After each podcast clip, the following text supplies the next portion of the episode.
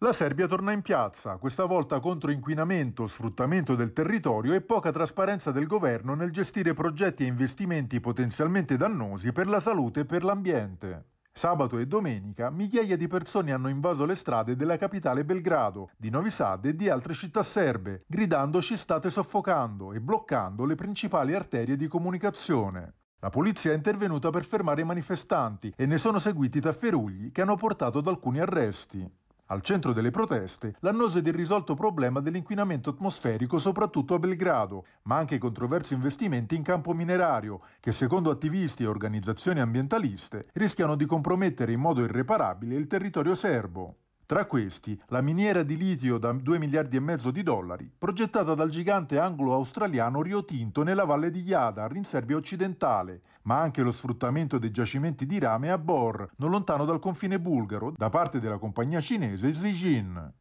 Il Parlamento serbo, dominato dal presidente Aleksandar Vucic e senza una vera opposizione, ha recentemente approvato nuove disposizioni relative a possibili referendum e all'esproprio di proprietà privata, che secondo gli oppositori facilitano le operazioni del business a danno dell'ambiente.